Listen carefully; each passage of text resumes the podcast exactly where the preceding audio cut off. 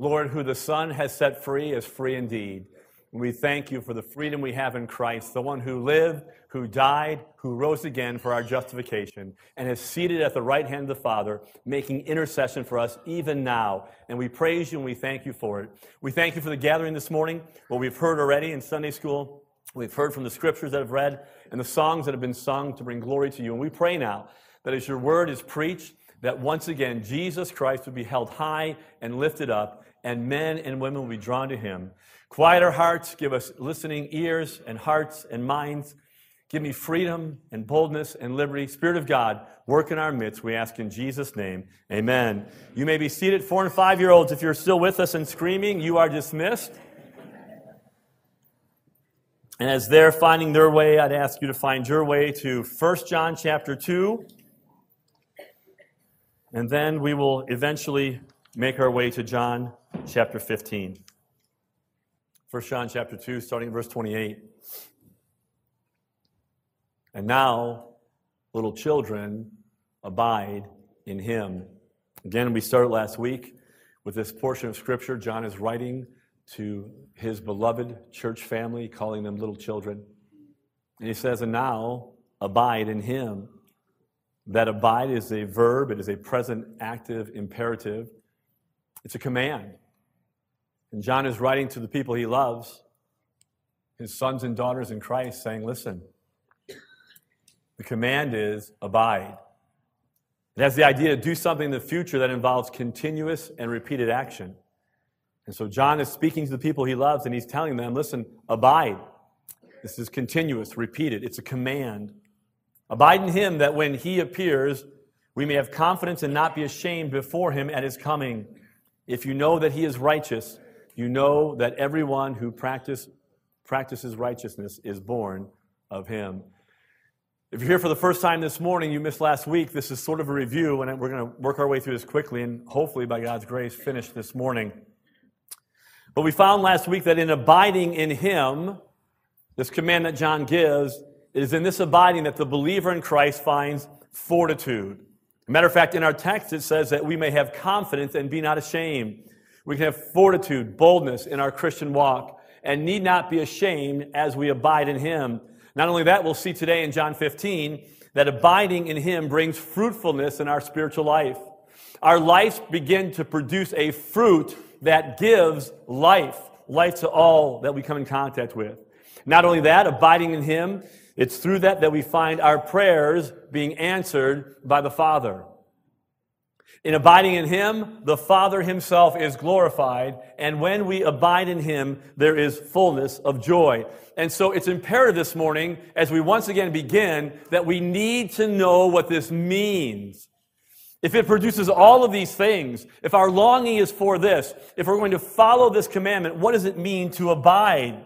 Here's the definition to remain, to continue, to stay in the same place over a period of time. We said last week that this idea of being near and staying in the place and, and remaining means to stay at home, just to stay there, to be there, to enjoy. That's what John tells us to do.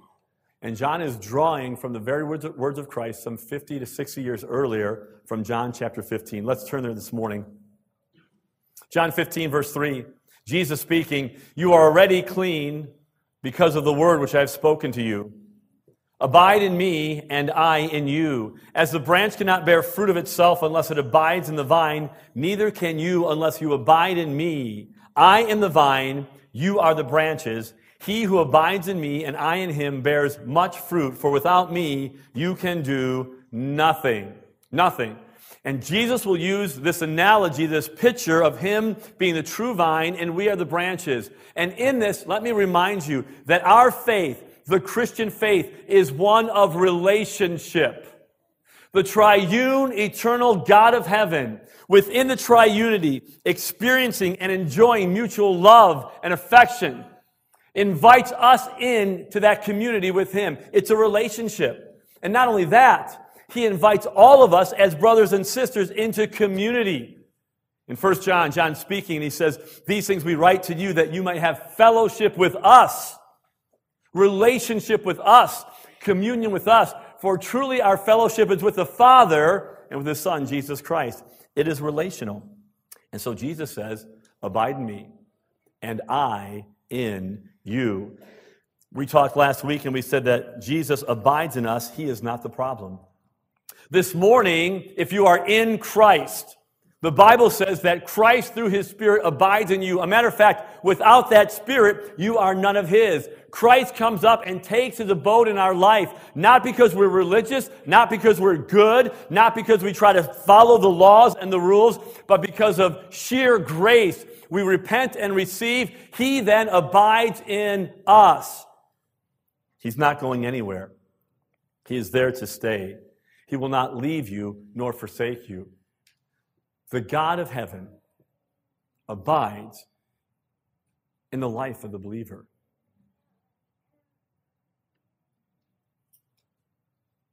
The Spirit of Christ abides in you.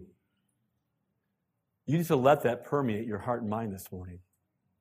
Listen, Christ is going nowhere. Nowhere. But let's acknowledge this morning the truth of the matter on this planet. There are often times in our lives, as believers, it doesn't feel that way.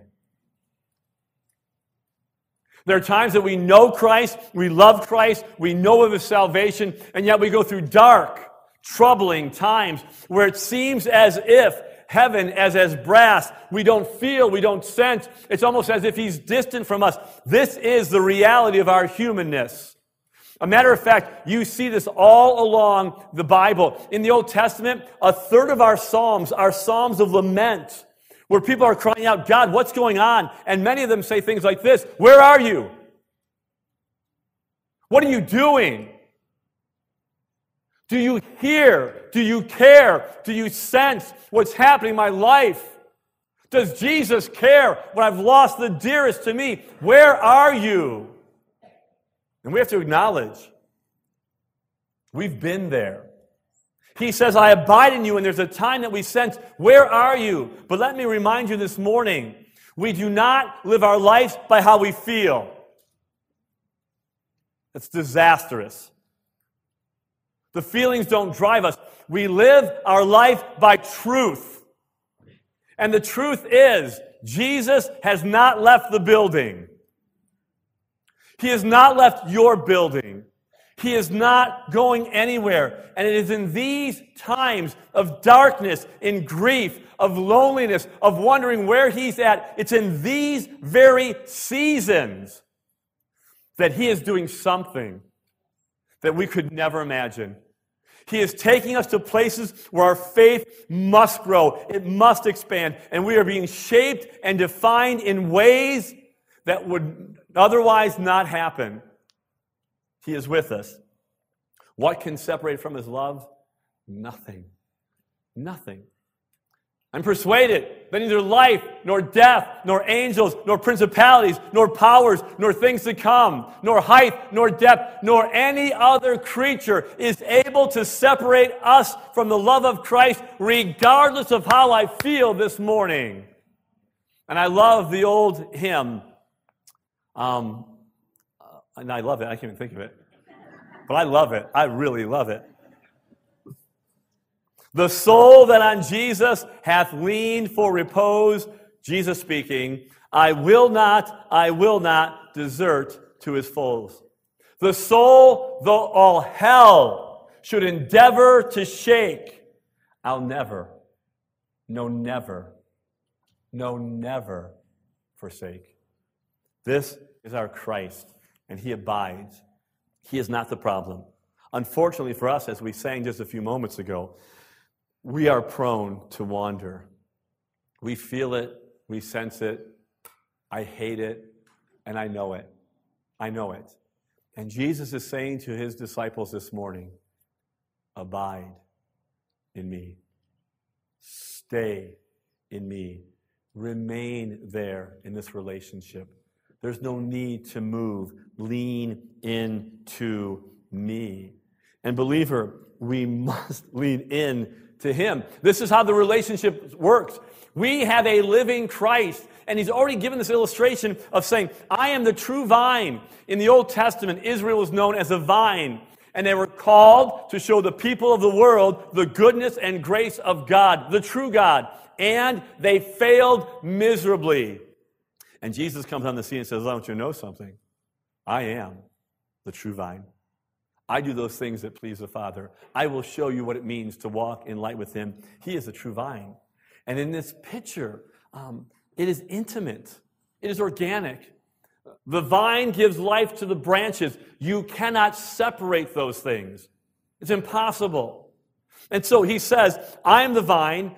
Stay there, be near, because without me, you can do nothing. Literally, nothing whatever. Anything of value and substance and of eternal worth cannot be done in our flesh without staying near and staying home with Christ. He is our power. He is our source. Source. He is our strength. He is everything. Stay at home. Believer, there is no other place to go. Where will you go for strength and sustenance and support and help? You've tried everything else. It, stay at home in Him. Not only stay at home in Him, number two this morning, stay at home in His Word. Look at John 15, verses 7 and 8. John 15, verse 7. If you abide in me and my words abide in you, you will ask what you desire, and it shall be done for you. For this, for by this my Father is glorified, that you bear much fruit, so you will be my disciples. This morning we are to stay home in Him, to abide. We are to stay home in His Word. His Word.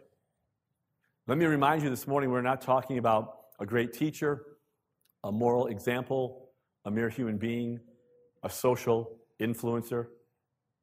We're talking about His Word. The Word that spoke everything into existence. Everything we see, know, touch, feel, the things we can't see, know, touch, feel, it all came from His Word. His Word is power, the power of creation, the power of life, the power of truth, real, absolute truth. And we are to have His Word stay, abide, remain. It should be at home in our lives. My brother and sister in Christ this morning, is His Word abiding at home in our hearts and our minds and our lives. Charles Haddon Spurgeon was speaking about John Bunyan, the, the great author of Pilgrim's Progress. And Pilgrim's Progress was the second best selling book of all time behind the Bible up until the mid 19th century. It's an allegory of the Christian life. Bunyan was just filled with the word. And Spurgeon said this about Bunyan. He said, if you were to cut John Bunyan, he would bleed scripture. He would bleed scripture. He was so infused by it. It so transformed his life. He couldn't help it. It was in him. It was at home in Bunyan. I love what uh, William Hendriksen in his commentary on John says about this very text, about the word abiding you. He says, his words become the dynamic of one's life, taking complete control over a person so that he both believes them and acts in accordance with them. For the word to abide, abide in us, it means this that the word of God becomes the dynamic of our very life. It so controls me and you that I not only believe what he said, but I act upon what he said. We are to be people of the book. We act in accordance to what he says. Whether culture agrees or not, whether we like it or not, without exception and without excuses. It's amazing how we treat the Bible as believers. We run to it for comfort, but we ignore it for correction. Tozer says we need to allow it to correct us the same way in which we allow it to encourage us. To encourage us. I've been born again now for a long time. I was going to do the math in my head. This is not the morning to try. I was saved when I was 12. I'm 53 now. What's the, what's the number? 41. 41, thank you. 41 years. I knew one person or two would know. 41 years. I've, I've been this long enough now, ministry 31 years, that I have watched the Word of God change the lives of people completely, drastically change their lives. It is the word, my brother and sister, that's going to change you. It's going to transform you. It's going to be the word of God. We grew up in a, a rigid system.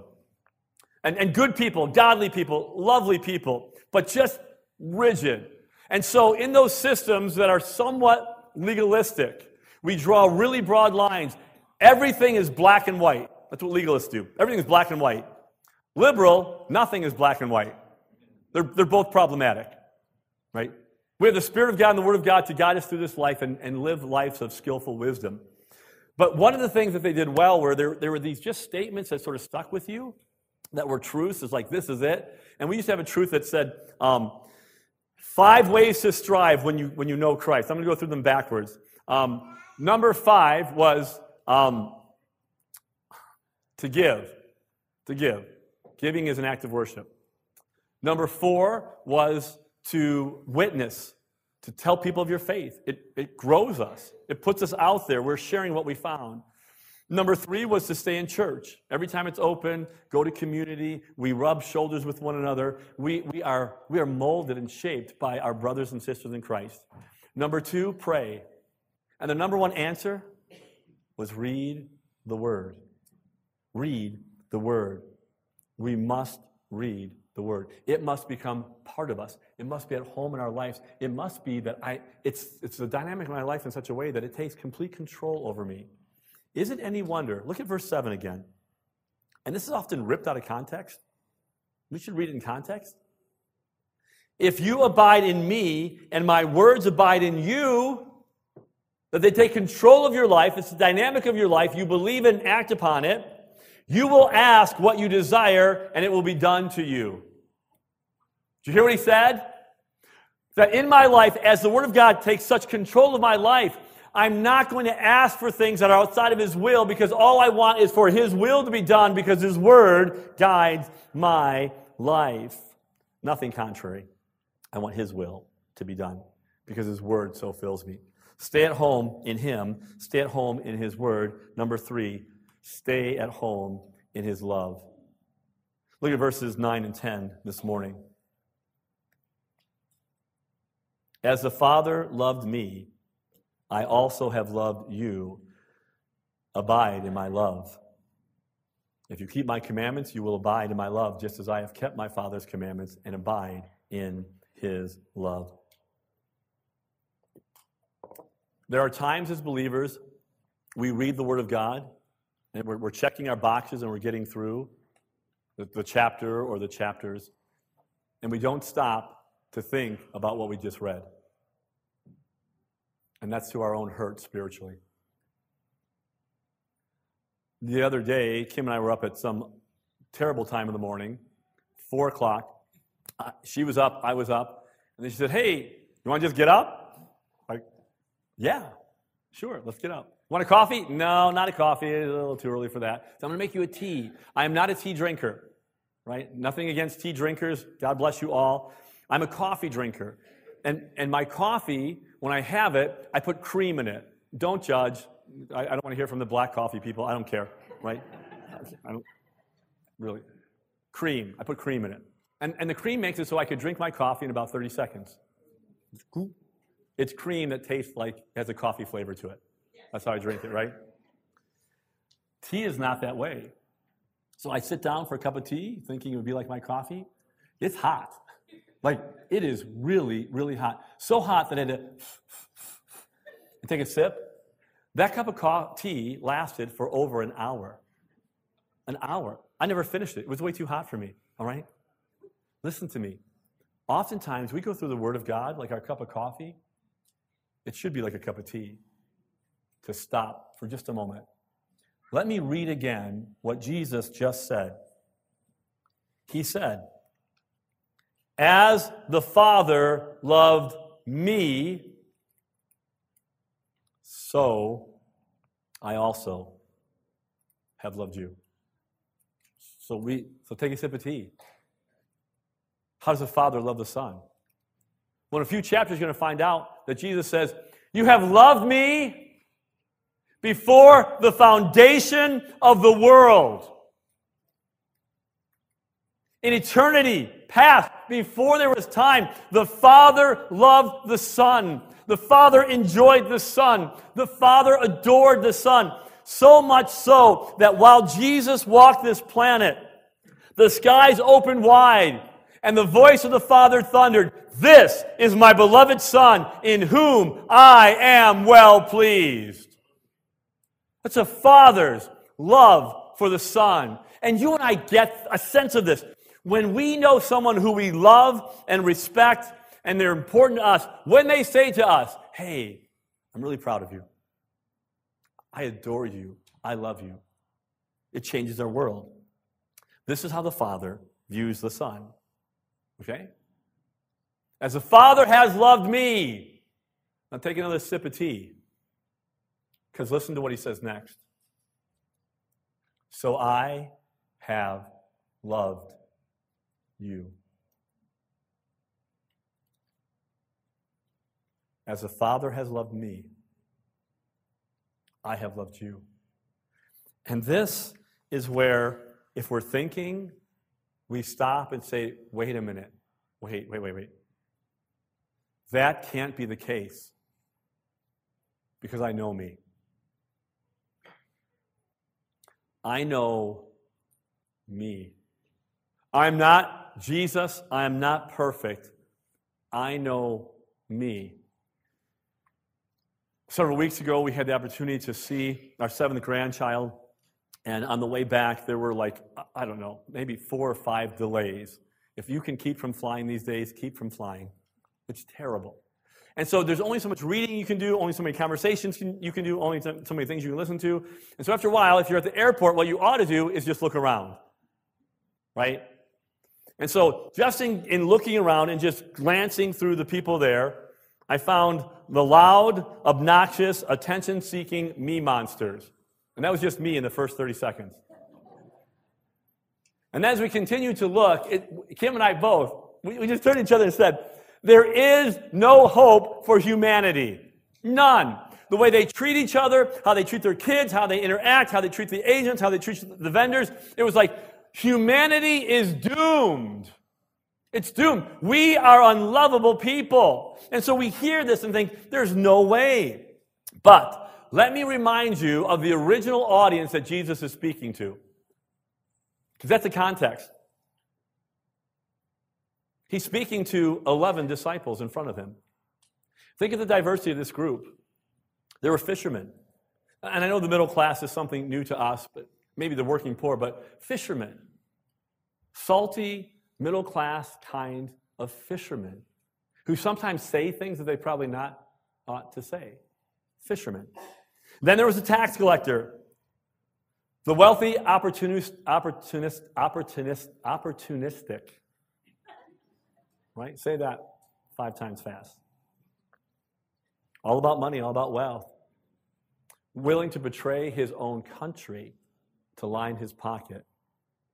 And then a zealot, a political activist who was extreme, who was more than willing on any occasion to stab a Roman soldier or anyone who thought, that he thought, was, were sympathetic to the cause. They were a diverse group of people. Not only that, they were dysfunctional. I, I mean, this, group, dysfunctional. Before, during, and after. Before this, you remember James and John, the Samaritans, they snubbed Jesus, and um, James and John say, Listen, do you want us to call down fire to kill all these people? Which they couldn't do anyways. And Jesus like, hey, guys, you kind of like missed what I'm here for. Then during this night, when Jesus is saying to them, I'm going to die, I'm going to be crucified, they're fighting over who will be first in the kingdom. As if they just missed everything he has said and pointed to. And then afterwards, they deny, they abandon, and many go back to fishing. This group is dysfunctional, and yet these are the very people that Jesus stands before and says, As the Father has loved me, so I love you. I love you. They didn't deserve it by any stretch of the imagination. And we don't deserve it by any stretch of the imagination. But that is the love of Jesus Christ. Jesus doesn't love like we would love at all. At all. Bunyan was talking about a verse in, in Matthew chapter 11, verses 28 through 30. You, you know the text. Come unto me, all you that labor and heavy laden, I'll give you rest. Take my yoke upon me and learn of me, for I am meek and lowly, and you shall find rest for your souls. My, my yoke is easy, my burden is light, Jesus. And he was, he was reading that, and as he was reading, he was just surveying his own heart. And so he had this sort of back and forth going on in his heart and mind. And he went before the Lord and said, I'm really messed up. I hear what you said here. I'm having real trouble because I am really messed up in all kinds of ways. And I have to think this morning that many of us in this room could say the same thing. I hear what you're saying, but Lord, I know me. I'm really, really messed up. And Jesus responds and says, I understand. But Lord, there's perversity hidden in my heart and life. There are things in here that nobody knows. I would be embarrassed if it was on a screen this morning, not just this week, but this morning. And, and no one knows. It's deep inside. And Jesus responds and says, I know. Oh, I know. I know it all. But God, my past, my past with its sin and its shame, all of it, Lord, it haunts me day in and day out. This is what I've done. This is where I've been. This is what I'm ashamed of. This is what I've repented of. And God, my past is there. How could you love me? And He says, This is why I came. I'm struggling. The burden is heavy. I never thought it would be this way. I can't even continue. And he says, Take my yoke upon you and learn of me. I've sinned against so many people I love and I care for. And over and over again, I've sinned against you. Jesus says, This is why I died. There's more unugly, or ugliness within me. I am so sick and tired of myself. If we're honest, there's more ugliness in me than I've ever imagined. I am sick and tired of myself. And Jesus says, You are the people I've come for. My yoke is easy, my burden is light. I love you. I will never, ever cast you out. My brother and sister this morning, when we talk about abiding in Him, abiding in His Word, abiding in His love, staying home, this is where we must stay in His love. Quit considering yourself the way you see yourself. It's not how Jesus sees you. He sees you as one who is worth dying on Calvary for. He loves you so much that he stepped in your place and bore the wrath of God that you and I deserved on our head. He drank the cup dry for you. He loves you for who you are in Him and what you shall be. Because there is coming a day we will see Him face to face and we will be like Him. And that's what He sees. He sees a pearl of great price and a treasure. What value, what worth, what acceptance, what approval? What else do you need? Like, really, I'm serious. What else do you need? The king of the universe, the most important person ever, loves you. And as a father loved him, he loves you. And we need to stay home here. You and I daily must stay home here. You say, that's great, that's wonderful. How do I do that? And I'm glad you asked this morning because Jesus continues. Look at chapter 15, verse number 10. If you keep my commandments, you will abide in my love, just as I have kept my Father's commandments and abide in his love. Just so that you know, just here's how Jesus kept the Father's commandments. Uh, quickly, John 4 34, Jesus said to them, My food, my sustenance is to do the will of the, him who sent me and to finish his work. John 5 30, he says toward the end of that, I do not seek my own will, but the will of the Father who sent me. John 8 29, and he who sent me is with me. The Father has not left me alone, for I always do those things that please him. How do I stay home in his love? How does a believer do that when we're pulled? Our hearts are prone to wander. We do what he says. All of my boys, all four of them, we speak freely about loving each other. I love you, I love you. We on the phone all the time, I love you. And, and that's what I want our home to be like that. But the danger in that is sometimes we say it and don't mean it. My oldest son, when he was younger, every time he was about to get in trouble and I was coming home, the first thing he would greet me with was this I love you, Daddy. And, and it got to the point where I knew when he said it, I had to discipline the kid. There, there's something he did that just messed up. And, and, that, and that so um, tainted my mind that one Sunday afternoon, years and years ago, uh, we had some kind of grappling going on on a Sunday afternoon in, in the foyer when the church was just small. And in the middle of the afternoon, I get a phone call, and the first thing the guy says is, Pastor, I love you. And I said, Bruce, what did you break? And he broke something. His head went through the wall or something. It was bizarre. I love you. And finally, after a while, I had to say to my firstborn, AJ, if you love me, do what I tell you to do. Do what I tell you to do. It's for your good, it's for your benefit. The real essence and evidence of love is obedience. We abide, we stay at home as we obey. We obey. Because when we obey the God of heaven, we are acknowledging that He is God and I am not. He knows the end from the beginning. He is a sovereign king. And not only that, He's my Father. And He's a good Father. He's a good Father. And I can trust Him and I long to please Him. So obey. So, how do I know? How, how can I stay here in His love and abide there and stay at home? Do what He says. So maybe you'll ask the next question. Well, where do I start? I mean, do what he says. So many words in the Bible. Where do I start? Well, thank you for asking. Look at John 15, 12. Jesus continues here. And he says this This is my commandment. He's going to boil it all down for you. Make it really easy this morning. This is my commandment that you love one another as I have loved you. The single most important, it comprehends all others Love one another. If Christ can love me as the Father loves him, I can love you and you can love me.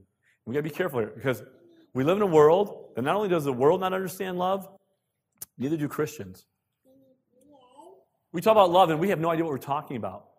L- listen, the phrase love is love, you need to get that out of your vocabulary because it's wrong. Love is love. So, selfish love is love. Harmful love is love. Perverse love is love. That, that that's, not, that's not love. And, and we have been so indoctrinated to think that everything's love. That's not true. The Bible gives us a definition of love. If you're, what, okay, what does it mean then to love one another? If this is the commandment, if this is how I stay and abide here, if this is where I find all the joys of being in Him, at home in Him, in His Word and His love, what does that look like? I'm glad you're asked again because it's right in the text. Look at verse number 13. Greater love has no man than this, that a man lay down his life for his friends. You know what love looks like? It looks like dying to yourself. You die to self. In your relationships, listen to me, it is not about you. It's not about me. The glory of the church is we understand how Christ loved us, and we then, he who gave his life for me, I then in turn give my life for others. And when the world sees that, they're amazed. Quickly now. Quickly. So we've talked about commands and doing this and doing that. It's like, what, what's, what's, what's going on? Why, why, Jesus? Why, why, why? Why all of this here? Look back at verse number 11. Jesus says, These things I have spoken to you, that my joy might remain in you, and that your joy might be full. Jesus says, the, the things I just said, abiding in me, staying at home here, all of these things I told you, that my joy might remain in you. And that your joy, your joy, might be full and mature. And, and we as believers, we do need this joy. But let me remind you something about this joy. When did Jesus tell them, because he's just walking now someplace, about how great his joy was and how good his joy was and how he wanted to share it with them? Do you know where he's walking to? Gethsemane. He's walking to the Garden of Gethsemane. And in that garden, he will sweat, as it were, great drops of blood, knowing that he's about to drink the cup of God's wrath against all sin. And he who knew no sin was about to become sin for us. He would agonize in that garden, panic attacks in that garden. He would know what's coming. And not only that, from there, he'd be mocked and spit upon and beaten and scourged, humiliated. He would die a most excruciating death on the cross of Calvary, not for his sins, but for yours and mine. And yet he says, I have joy. And I long for you to have this indestructible joy. If the cross could not take it away from Jesus, our circumstances cannot take it away from us. I want you to be full of joy. This joy is indestructible. It is so real that He wants us to have it. And yet we are so stupid. Stupid we act as if his words are burdensome. I can't do this. He acts this. He wants this from me. We keep on chasing the wind, keep on banging our heads against the wall, and keep seeking this elusive happiness outside of God that will never come. You will not find it in some potion. You will not find it in an event. You will not find it in things or in some group. It only comes through the response of a soul that is right related back to God through the death, burial, and resurrection of Jesus Christ. So, what we're talking about is important. I'm telling you all these things so you can have indestructible joy. Now, in closing, application. How do we do this staying at home in a real, real time now? About staying at home in His Word, in Him and His Word and in His love. In His Word, practical. Number one, how do I abide, stay at home in Him? I ask Him to turn my heart and to feel my need for Him. Listen to the words of Tozer in a prayer that he prayed. He says, Oh God, I have tasted thy goodness, and it has both satisfied me and made me thirsty for more. I am painfully conscious of my need of further grace. I am ashamed of my lack of desire, O God, the triune God. I want to want thee.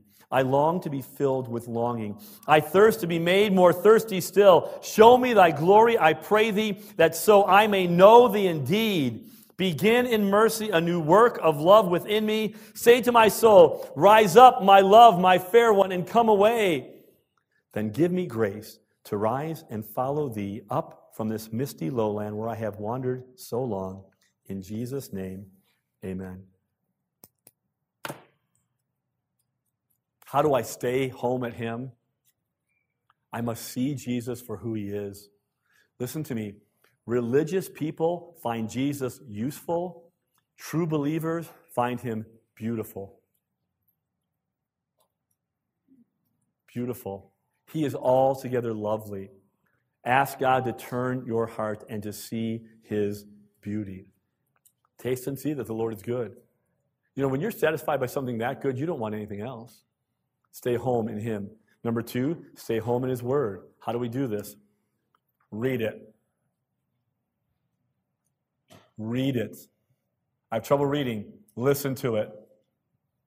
Listen to it. We have phones now. You listen to the entire Bible in about 72 hours. Listen to it. Fill your heart with it. Memorize it.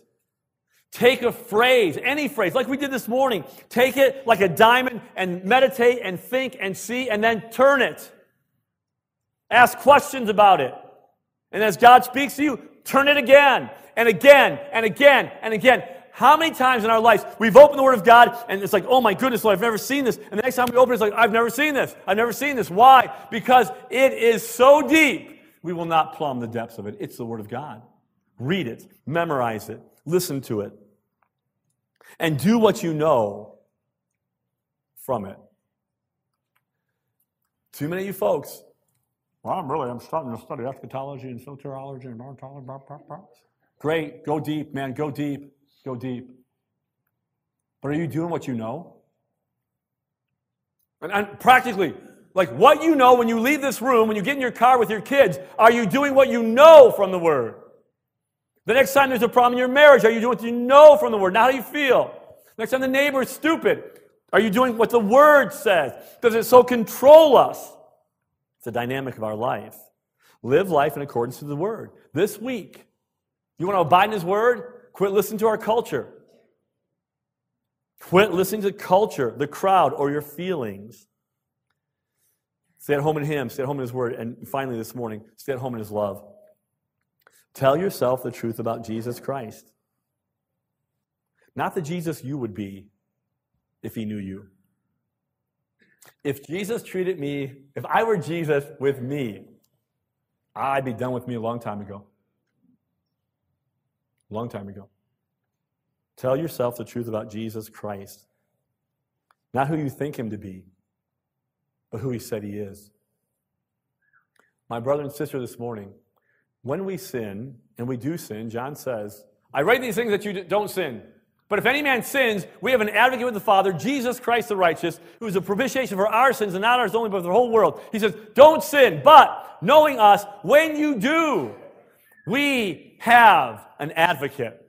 We have one who goes before and says, Yes, guilty, guilty, guilty, Father. The accuser is right. Yes.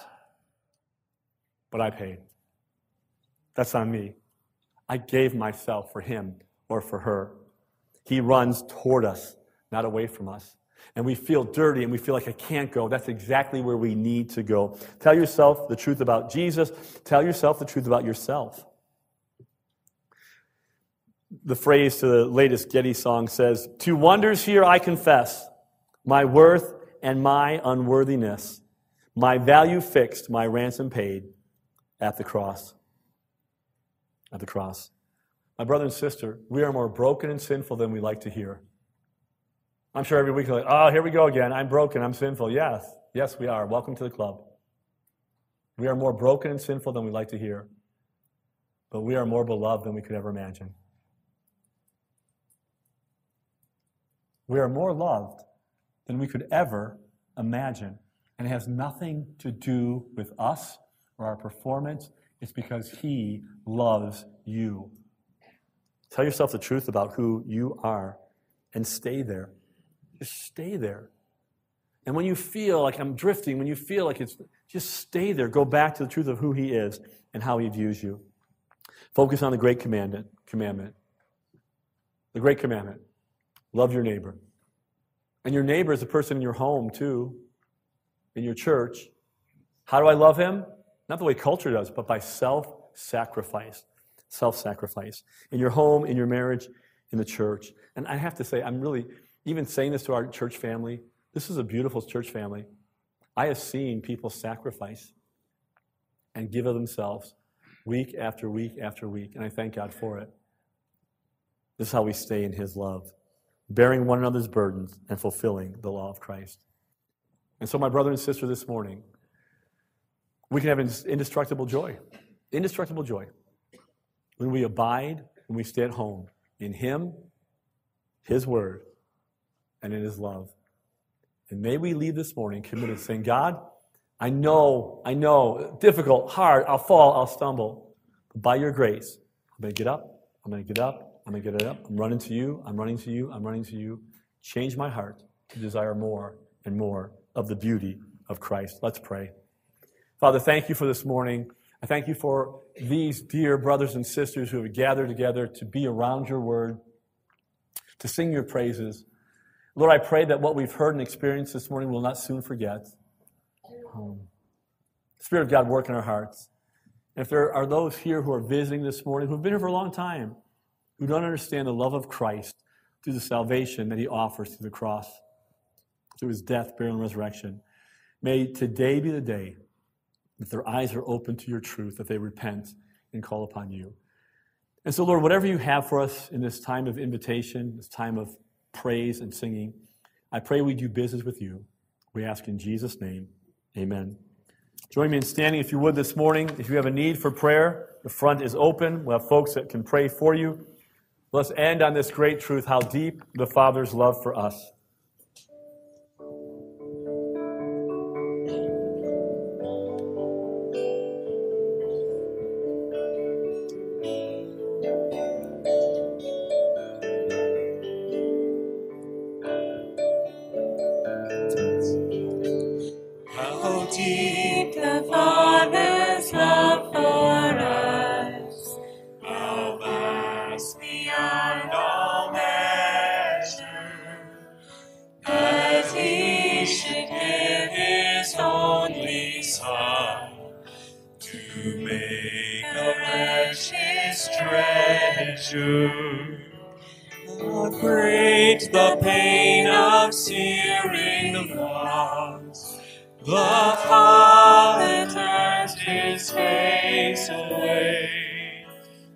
as wounds which mar the chosen one.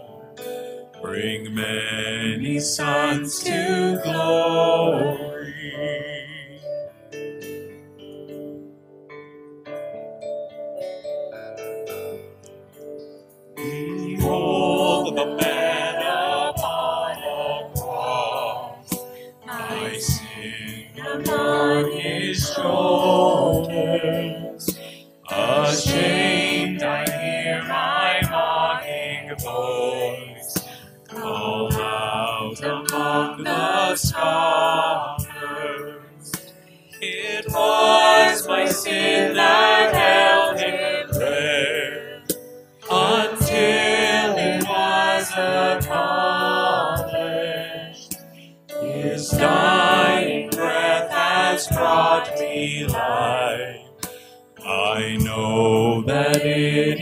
face.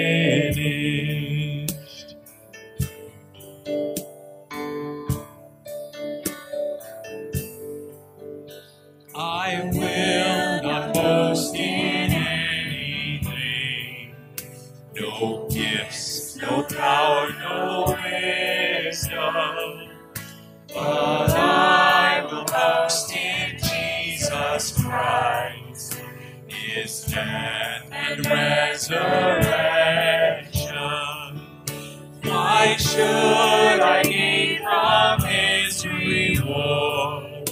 I cannot give an answer, but this I know with all my heart. His wounds have paid my ransom.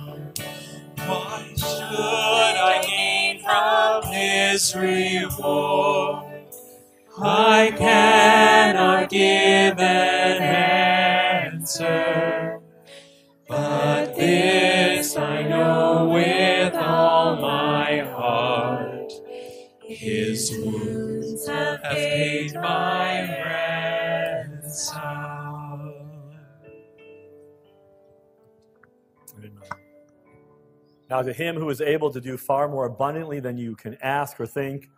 according to the power at work with us, to him be glory in the church and in Christ Jesus throughout all generations, forever and ever. Amen.